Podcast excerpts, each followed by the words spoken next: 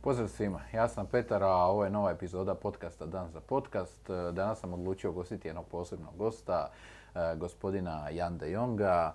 Hi Jan, uh, thank you for accepting my invitation to coming uh, to my podcast. Uh, I would like to see more about you, your business today, and please introduce yourself to our audience. Yeah. Well, thank you so much for having me, first of all.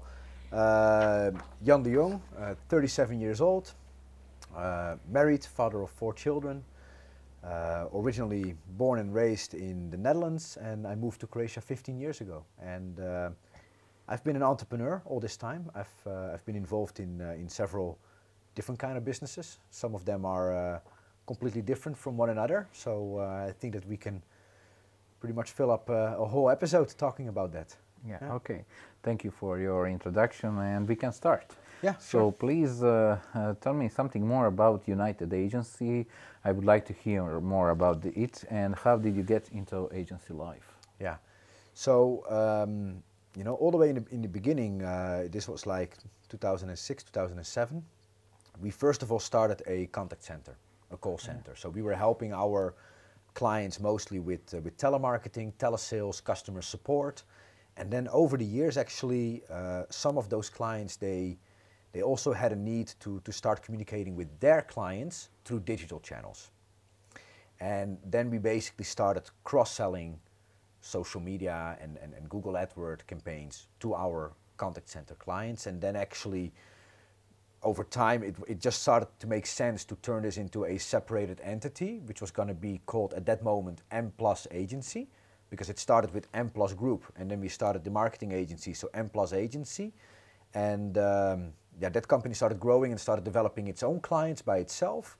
And in 2016, I made an, uh, an exit from the contact center, so I sold my contact center mm-hmm. shares, and at that moment I still remained co-owner in the marketing agency, and also because it was no longer part of M Plus Group at that moment we uh, we felt that we wanted to rebrand the company, and that's when we came up with uh, with United Agency. Uh, and I've been involved with that uh, for for several more years after my exit from M Plus Group, and I uh, left the agency in uh, in the year 2020, and my my kum Boris Turkic continued with the company. Oh, great! what what is the reason why why, why you decided? To quit agency life? Um, first of all, I mean, what many, many people maybe that are not within the agency life, let's say, uh, many people don't know or don't see. It's it's it's very challenging. It's uh, it's a lot of hard work. Uh, I would say for for relatively small margins, uh, especially you know marketing budgets of clients. Um, they, they, they are with like peaks and valleys. So you know sometimes you have very good fourth quarter but then in your first quarter you pretty much lost all the profits from Q4 simply because marketing or the, the, the clients don't have the budgets in Q1, but they uh, and they spend everything in Q4.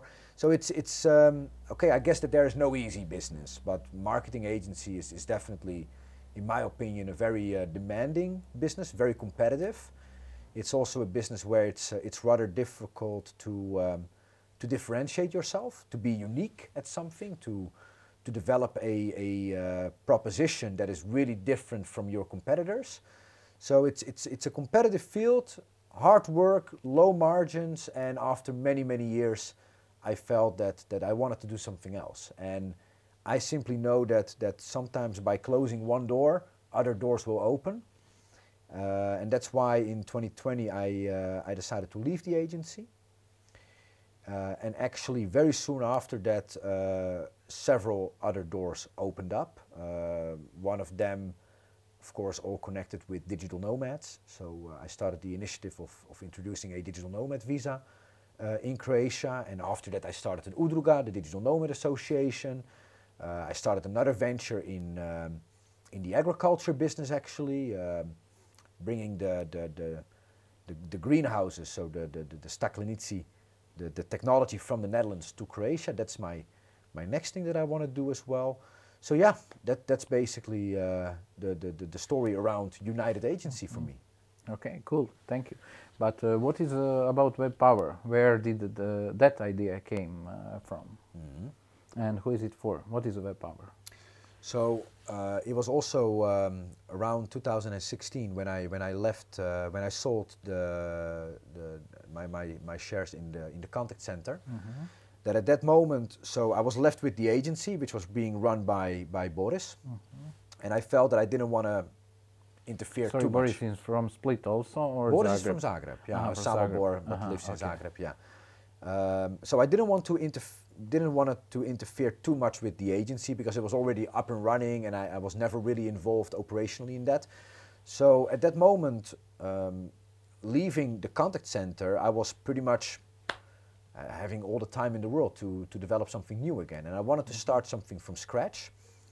Uh, and that's when I realized that um, in, uh, in the Netherlands, you have uh, companies, email service providers, uh, very often, this, let's say, locally developed software, software as a service. Uh, and those companies in the Netherlands, they are, they're rather big, you know, they employ 20, 30, 40, 50 people, some of them even more. And you have several players out there in the Netherlands. And here in Croatia, everybody chooses to send newsletters using MailChimp. And there was basically no local provider in Croatia or in this region offering an alternative to MailChimp. And I already had a couple of clients, like two clients I'm talking about, that, that, were, that, we were helping with sending newsletters through our software at that moment. Uh, and I thought this, this is a great new, let's say, thing that we can specialize in. There's no company in this region specialized in email marketing and marketing automation. So on one hand, we can help our clients, but we can also be a partner to marketing agencies like Contra or any other marketing agency. We work with a lot of marketing agencies who very often they, uh, they need to support their clients with email marketing. They do that either through, through MailChimp or through some other solution. But now in this case, they actually can rely on a local partner from Croatia that has a product and also has email marketing experts employed that can help their clients to, uh, to perform much better in that field. Oh, interesting. Uh, but I would like to know, so you are a developer of that product or you are just a reseller? Um, so it's a Dutch product. uh they are uh, already in the Netherlands for more than 20 years, uh, and, and, and the, the entire development team is over there. And we are basically exclusive distributors for the entire region. Yeah. Okay, but uh, who is your ideal client or buyer persona? Okay, you mentioned agencies. Who else? Well, agencies could be our resellers, Yeah, basically. So they, they sell web power to their clients. Uh, and unlike MailChimp, but they get a, they get a revenue share uh, for that. Uh, and, and our ideal client is, is uh, somebody that, for example, right now is, is using MailChimp. Uh, and that would, um, that would like to either improve their email marketing communication, they would uh, like to be sure that they are GDPR compliant, so they would be wanna they wanna work with a with a company with a email service provider that is There- hosted there is a big Europe. problem, as I know, uh, with MailChimp and GDPR compliance at this moment. Well, it's very much a gray zone. Yeah. So, a court in Bavaria, Germany, uh, they have actually ruled that uh, companies from within the European Union, if they use MailChimp, that this is not GDPR compliant because simply the data is being hosted in the United States. Um, we, as Web Power, all our data is hosted within the Netherlands. So it's within the European Union. Uh, on top of that, we are ISO certified 27001, so for data security. We as a software are certified, but also as a company are certified. Um, and then, um, you know, there are other uh, more, let's say, uh, functionality um, uh, aspects that are that are better with Web Power compared to Mailchimp. For instance, uh, deliverability. Deliverability of Mailchimp's newsletters uh, are, are are very often not going further than 87%, where with Web Power we can deliver more than 99% correctly in somebody's inbox. Uh, and then we have this locally based team that can that can provide customer support and account management uh, can really help you to improve your communication. And if you have any questions, they can uh, they can help you right away on the spot. No ticketing system, no different time zones. So yeah, Yeah, that's our proposition. And on top of all that, we are doing that at competitive prices compared to Mailchimp. Cool. But uh, how do you approach user acquisition? Do you have classic sales or it is just a LinkedIn uh, and your personal awareness? Yeah, it's it's obviously uh, very much uh, developed through uh, through content marketing. Yeah. So um, Inbound. Yeah, we, I mean, uh, even, uh, okay, so on one hand, you have uh, content marketing on LinkedIn, so on my Mhm. private uh, LinkedIn um, account. So you have around uh, mm, how much? Twenty thousand. Uh, 31, yeah. oh, 31,000 uh, followers on, Amazing. uh, on LinkedIn, yes. And um, yeah, Yeah. engagement on LinkedIn has been great.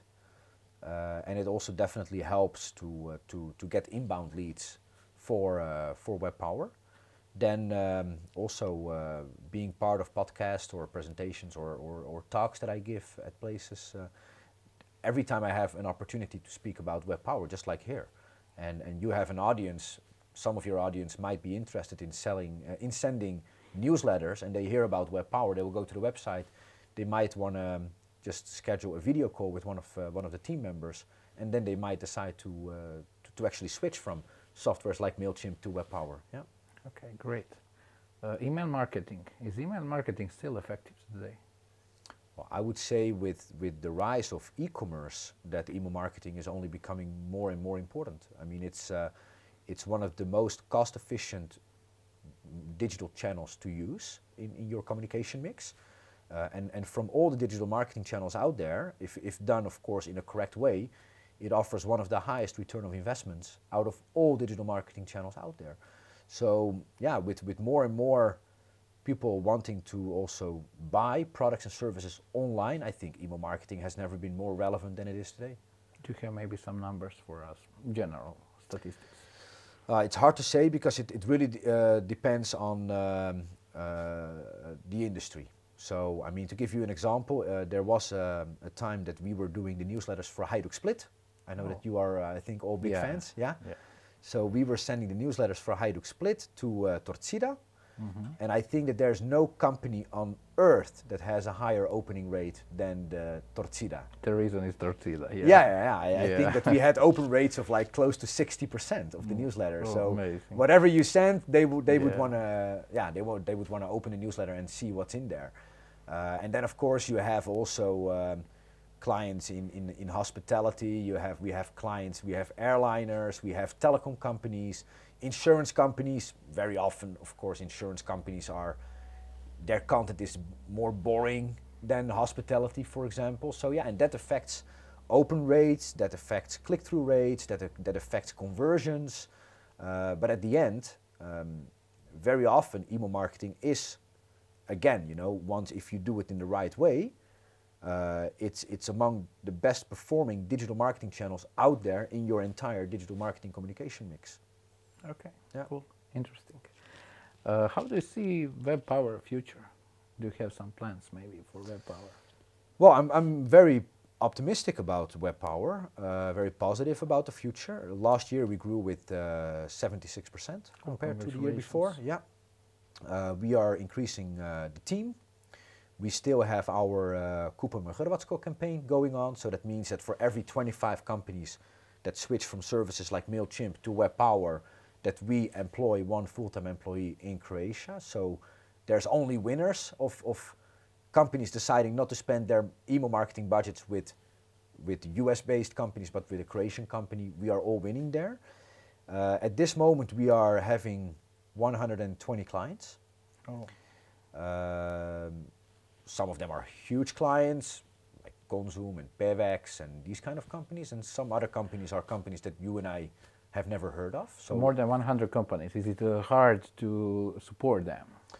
Well, no. I mean, that's actually our core business. So uh, it's not our core business to develop a product like software development. Our core business is account management, customer support, which of course is also my original background. You know, I mean, I used to be founder of uh, M Plus Group, which is today one of the largest uh, companies in business process outsourcing in the region, employing more than 10,000 people today specialized in customer service. So I come from the customer service uh, industry. I've been doing that since I was 17. And uh, that's the part that I very much enjoy. And, and I like to provide great services to clients. And what is a great service for a client for you? Well, I mean, first of all, I think it's, uh, it's important that, um, that you are available to clients. So good availability. Mhm. of course, um, you know, we are not available 24/7. Um, it's also therefore very important that when you say that you are available to your clients, that you very well define from when to when are you available. Uh, and then um, I, I, think a, a, quick response, a fast follow-up to uh, whatever the challenge is. I think that is important and and and um, yeah, obviously focused on, on, on coming up with solutions um, and and where possible. That's always nice, you know, if you can over deliver. That that's amazing. If you if you can go the extra mile and you know somebody. Uh, calls you up and they say like, hey, one of my links in my template is not working, and you fix that, but you you also noticed another problem and you fix that too, and you share that with the client like, hey, by the way, I fixed another problem for you. Uh, don't mention it. It's on us. You know, that that's that's where you're gonna get happy clients. Yeah. Great, great, In- interesting. Uh, WebPower Adria introduced four-day work week without financial restriction for restrictions for employees. I would like hear more about that. And uh, is it just good employer branding PR or really works? Yeah. So um, yeah, I, mean, first of all, I was I was inspired by um, by a test that they did on Iceland, where they introduced also a four-day working week, but actually in the public sector. So not in the private sector like us, but in the public sector. And there it was uh, showing amazing results where actually people, by working less hours, are more productive, more effective, more rested, uh, more relaxed. Uh, and, and, and that's something that I wanted for my company too. Uh, for me, it's very important the, the well being, obviously, of, of our teams, of our people. Uh, and I mean, don't get me wrong, um, the first 10 years in, in that I was starting my business, I used to work uh, more than 70 hours a week. You know, I was there in the office from Monday till Saturday from 8 in the morning till 10, 10 30, 11 o'clock in the evening. And, and the only thing that I was doing was work, work, work. And now looking at it afterwards, you know, looking backwards at that time, at that moment I believed that this was necessary for me to, to work very hard in order to progress my company faster. But, you know, also now that I'm getting a little older, uh, more experienced in certain fields, I, I, I, feel that you know we have um, gained a lot in efficiency by by getting better technology, and I think that it's also time that that some of the efficiency gains that we that we got because of using better technology, that some of those gains are being returned to to our employees in the form of getting more free time. Uh, yeah, I mean, obviously great for employer branding because I think that, I mean, even before we introduced the four day work week, if I would make a post on LinkedIn saying that we have an open job position, for one post I would get 50 to 75 job applications for one position. Uh, I think that now that we introduced the four day work week, we offer something that even companies that could perhaps outspend us in terms of how much budget they have for salaries they cannot compete with us uh, when it comes to what we offer, and that is free time. And, and in my opinion, that free time that, that people can decide to either dedicate to family chores or relaxation or exercise or self-development, whatever they want to do in that time, I think that you know that's more valuable than any kind of money. Very, I, I don't, I, I cannot imagine that somebody that is really used to be working four days a week, that that person would, for a little bit more money, decide to go back to five days a week. That's, that's something that I don't think will happen very easily. Uh, four day work week. What do you think? Is it possible to do that in an agency such as Contra? You know, because uh, you are now WebPower is product company, yes. and from my opinion, it is a very hard for service based company. But yeah. that is in my opinion. I, I, I, don't, I don't have proof. No. I, I, definitely agree with you that it's that it's not as easy as it is for us. So um, where where you are providing services, meaning at the end of the day, but you are selling your time. Uh, we are selling licenses, and literally by us working less hours, we did not lose any revenue. Um, on the other hand, I think, if I'm not mistaken, but I think that Imago has also introduced a four-day work week. Yeah, yeah I think I saw that yeah. somewhere. And they are also just like like you, like Contra. You are a digital marketing agency. let's wait. Let's wait a few months. yeah. Yeah. But I mean, at the end, you know, um, it, it has more benefits than, than, than you might see at the surface. Because if you would, for example, now, let's take the example of, uh, of Ford. So, Ford, back in the days, they were actually the first ones to introduce a five day work week. Because in that time, everybody was working six days a week. And when Ford introduced the five day work week, everybody was, was saying, like, it's not possible because we will not be able to finish our job. It's not enough days to finish our job. And he did it anyway. And what he, what he got in return, people were more effective, more efficient, and he was able to employ the very best people that he could get. I mean, because everybody that, that he wanted to work for him was interested in working those five days a week instead of six. So working with the best people that you could get on the market, simply by, by offering better working conditions. Uh, at that moment, Ford uh, outgrew and outperformed everybody on the market by actually working less. What do you think about labor market, uh, uh, Croatian labor market? Well, uh, for which uh, industry? Our digital industry, for example. Yeah, because I was going to say, you know, I mean, Yeah. uh, it really depends on the industry again. Uh, but for, for digital marketing, um, I think that first of all, uh, quality of people is really good. But at the same time, there's again, there's so many agencies out there.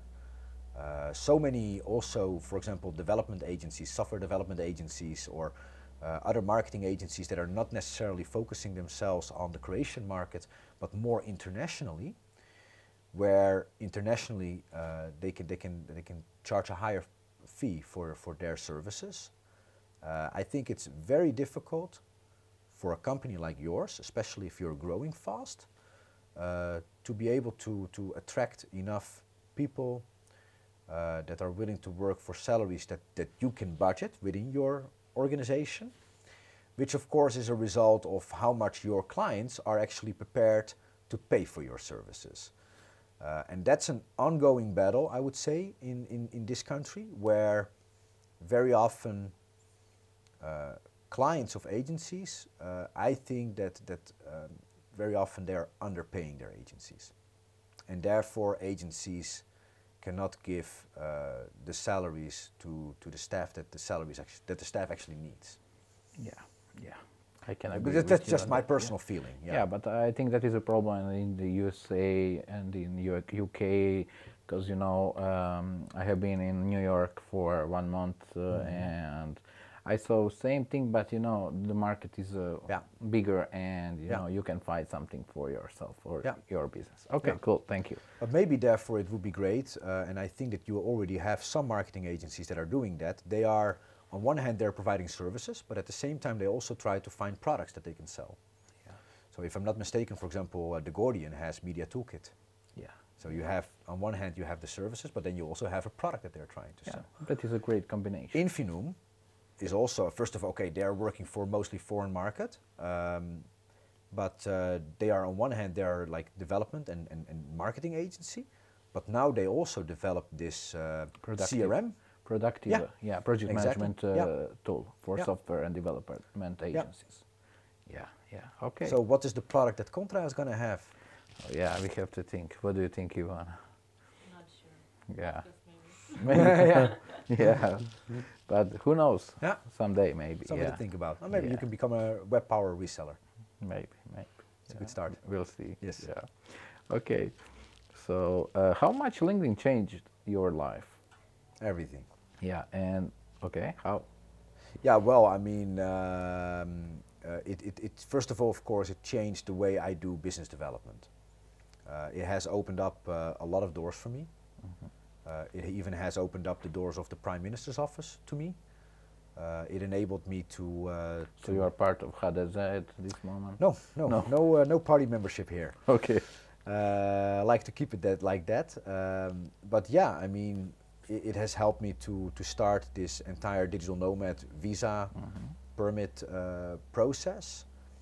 Uh, it's a great way for me also whenever I, I get involved with, with new businesses, for example with crop, uh, for, for, for building those greenhouses, uh, I'm able to to get a lot of attention, also media attention for new ventures. Because of LinkedIn, I have some journalists that are that are looking at my content, and, and very often, if, if they feel that it's good content, they want to turn it into articles for, for mainstream media.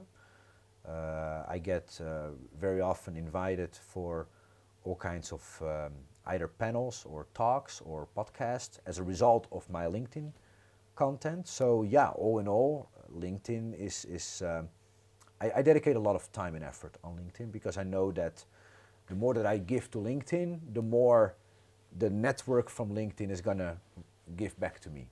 How much per day?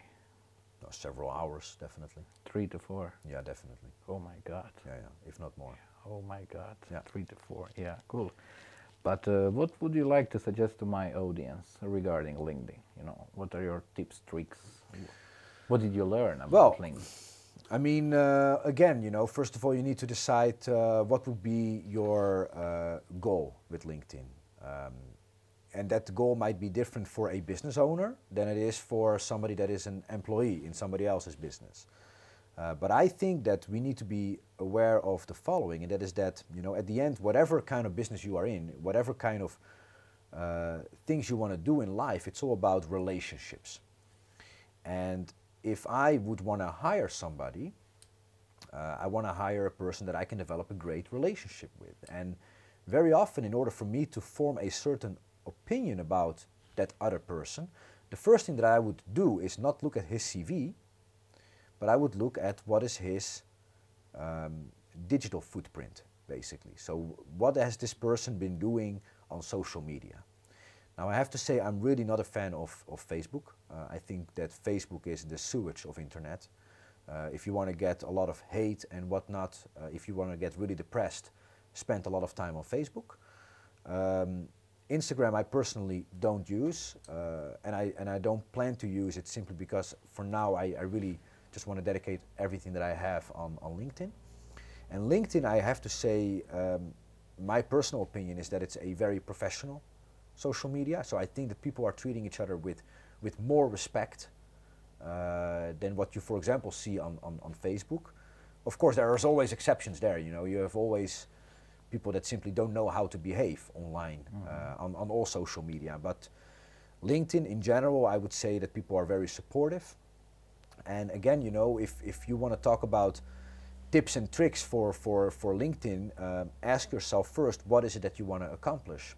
Do you simply want to uh, share certain knowledge that you have with, with your network? Uh, that can be very specific.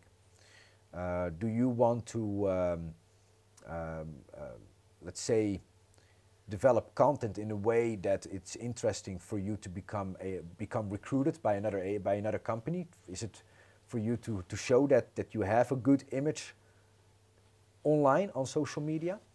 For example, with, um, with my following of, of more than 30,000 people, I think that there's a lot of companies in this country that would love to hire me as their business development manager because I have an audience. And of course, it's then my choice whether I would want to use my audience for the purpose of, of doing business development for my employer. But if my employer, okay, I'm not, I'm not on the market, I'm not, uh, I mean, I'm an entrepreneur myself, so I'm not going to be hired by somebody else. But um, imagine if you are an employee and you have a big following on LinkedIn and you're going to be, uh, you're going to be on the market for, for sales or marketing or business development positions, I think you have a significant advantage if you have a good following on LinkedIn and, and if you can show that you are very good at content marketing and that people are actually engaging with your content. I think that if you're not going to be the favorite candidate, you're definitely going to be able to ask for a higher salary because of that. How do you deal with haters uh, on your LinkedIn posts? Yeah. Well, I mean, uh, as you are creating content uh, and, and you have more and more people engaging with that, I think it's only natural that, that there's going to be some amount of hate. And I've, yeah, I mean, that, that first of all, you just need to accept that. Uh, there's a lot of comments being made, uh, even also uh, direct messages uh, over LinkedIn that I have a, I have a hard time following up on everything. It's really a lot. And uh, Therefore, you of course naturally engage more with, with the positive, with the nice comments. Uh, you like to give back to people that are engaging with your content. When people are negative on LinkedIn about my content, first of all, I wonder why would they even follow my content then if it's if they're really so negative about it.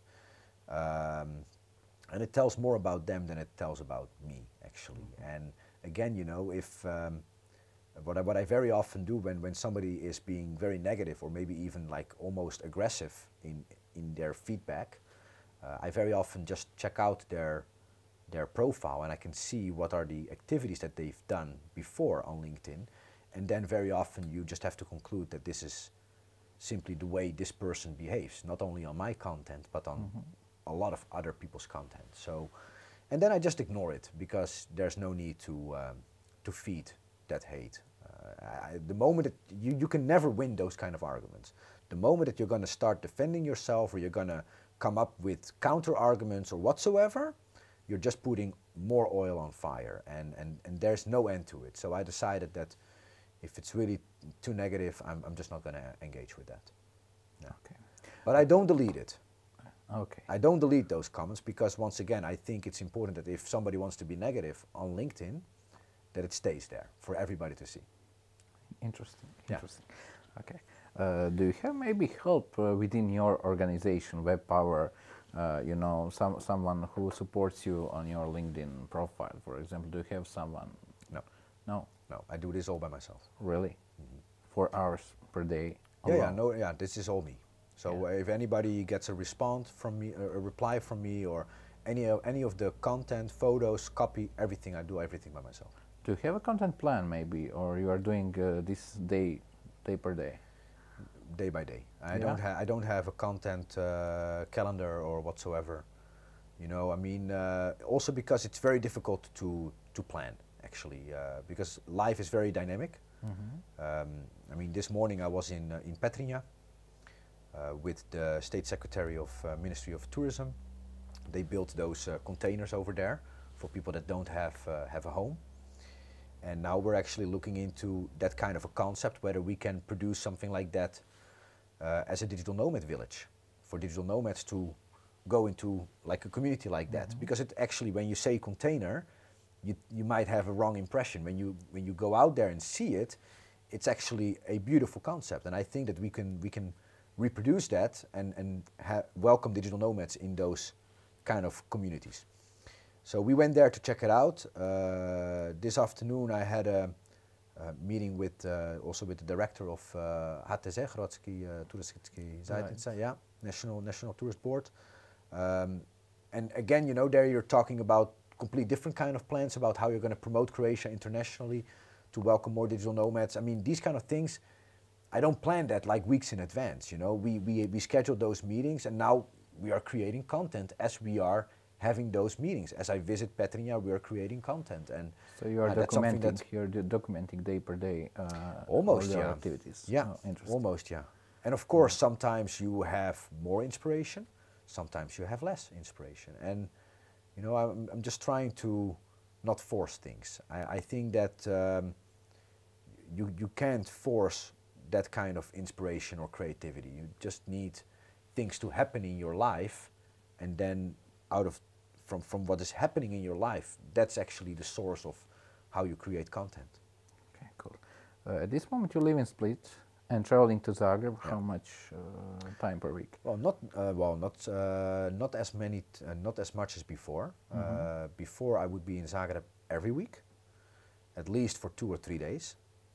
nowadays, you know, with everything, I mean, like I would say 90% of my meetings are virtual meetings, are all through video calls. Uh, so it, it definitely uh, cut down on, on traveling a lot. Um, usually now I would say I'm going to Zagreb maybe once or twice a month. You're a member of uh, 4 a.m. club? No. No? Well, not no. I read 4 a.m. Uh, yeah. Thank God not. Uh, I mean, I wake up early, but that's just because of the kids. That was not my choice. Okay, because I read somewhere that uh, fact, so no? I was amazed. Yeah. No, no, yeah. no. But I mean, I do wake up early. Usually, it's uh, it's around uh, six, I would say. But that's, because fine. the kids that's fine. are. That's normal. Yeah, yeah, yeah. yeah. Okay. I think six is early enough. this morning I was up at five because I was in the car at six because I had to be in Petrinja at ten. okay. So- okay. I- Interesting. Uh, do you have a time for education, books, podcasts? Um, fun fact: uh, I don't read any books, and I pretty much don't listen to any podcasts. Uh, but I do consume a lot of content uh, on YouTube, and that's all kinds of content. I mean, pretty much whatever you want to find, you can find it on YouTube these days. So uh, I'm, I'm, I would say probably I'm more of a visual person. Maybe also lack a bit of, of concentration to be reading books.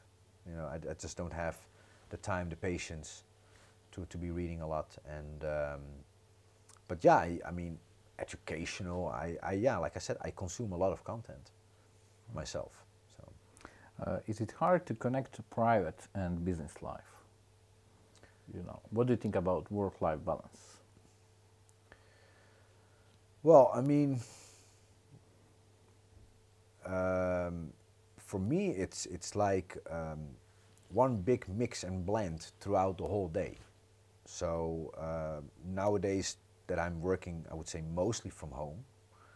Um, there are, of course, all the time moments when you have either kids around or you have to bring kids to kindergarten, to school.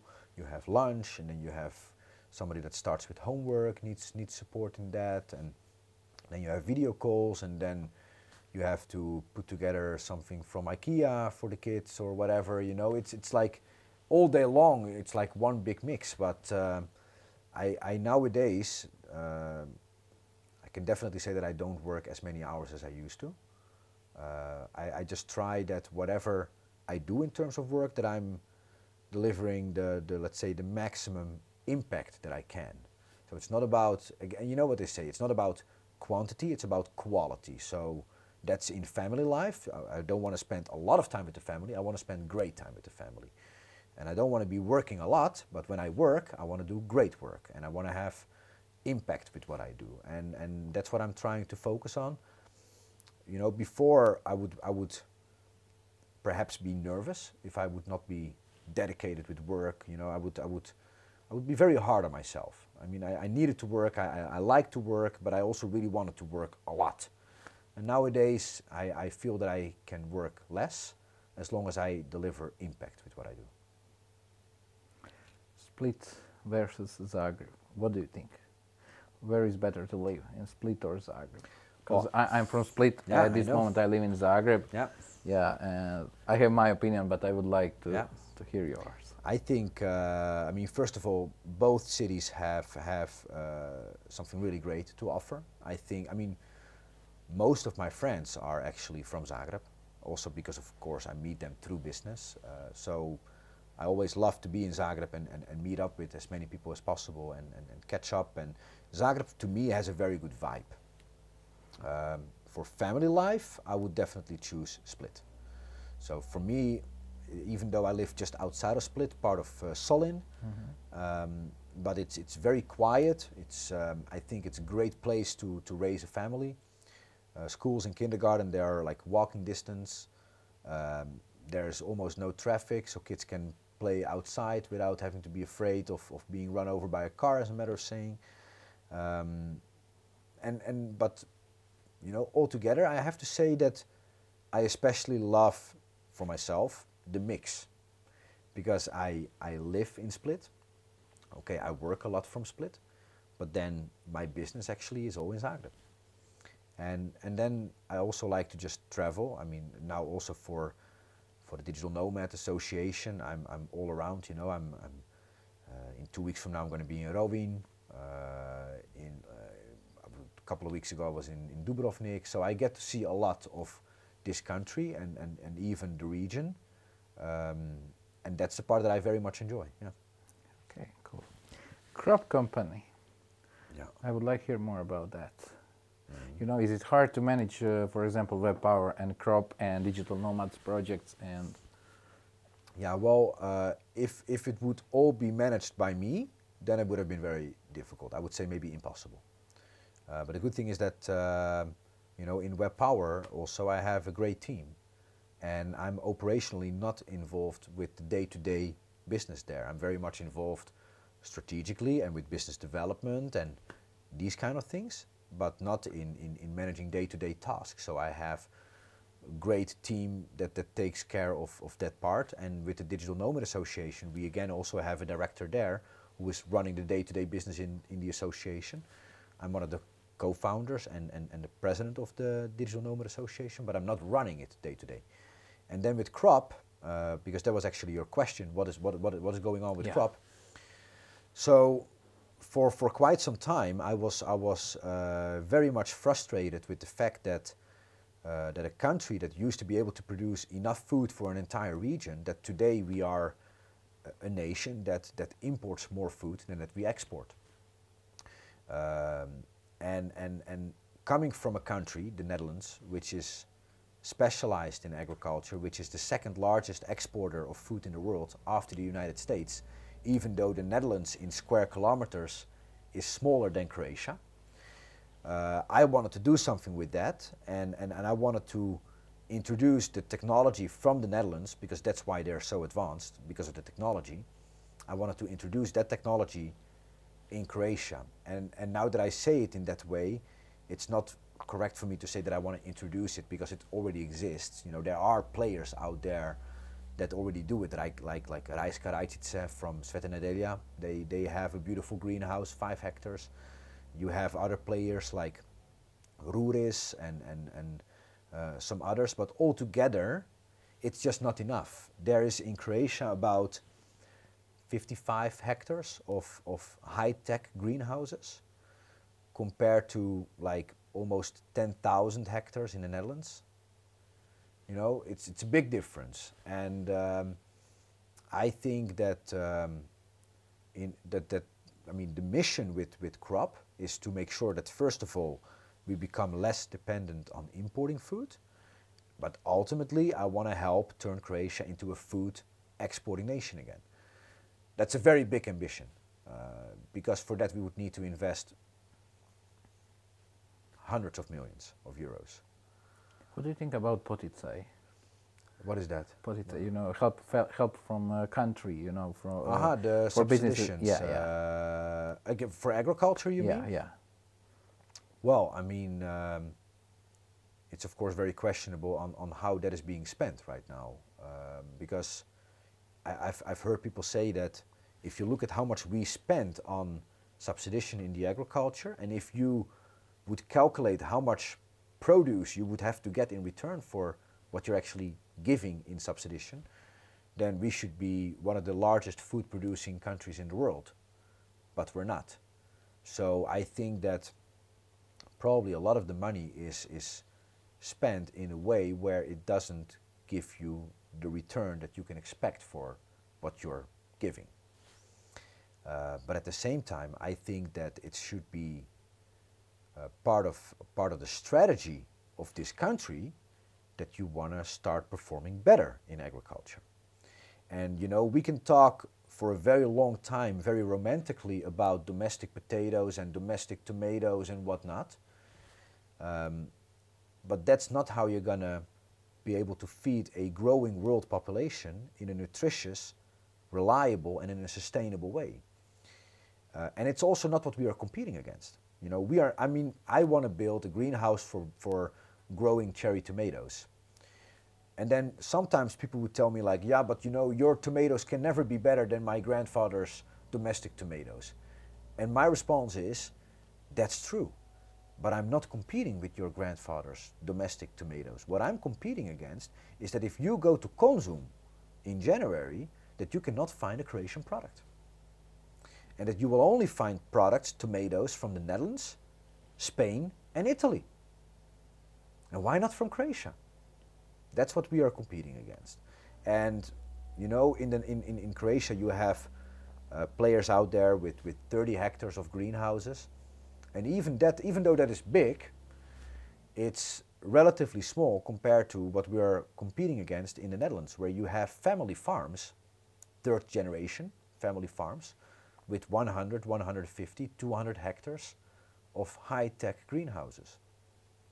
And at the same time, I think that we in Croatia can have a huge competitive advantage. For the following reason. First of all, we have plenty of land, and land is cheap. I mean, in the Netherlands, one hectare of, of agriculture, or sorry, one square meter of, of agricultural land will set you back a few hundred euros. Agricultural land. I mean, in Croatia, we pay that for construction land. Um, in Croatia, you can you can get land from from cities or or from the country even under concession for for close to nothing. Then um, what you're um, the, if you look at the Dutch greenhouses, right now they are uh, having huge cost for electricity and gas because those prices went up. In Croatia, we have something so-called geothermal heat. Almost entire Slavonia has hot water in the ground which we can use to warm up our greenhouses. We don't need to burn any gas to warm up our greenhouses. We can use what Earth will give us. Uh, instead of using electricity from the power grid, we can produce our own, but using solar. We have more sun hours or light hours in Croatia than many other countries in Europe. So we can produce a lot of energy by using solar power. And then on top of that, labor is also cheaper compared to the Netherlands, and we don't have to transport it from the Netherlands to Croatia because it's already here.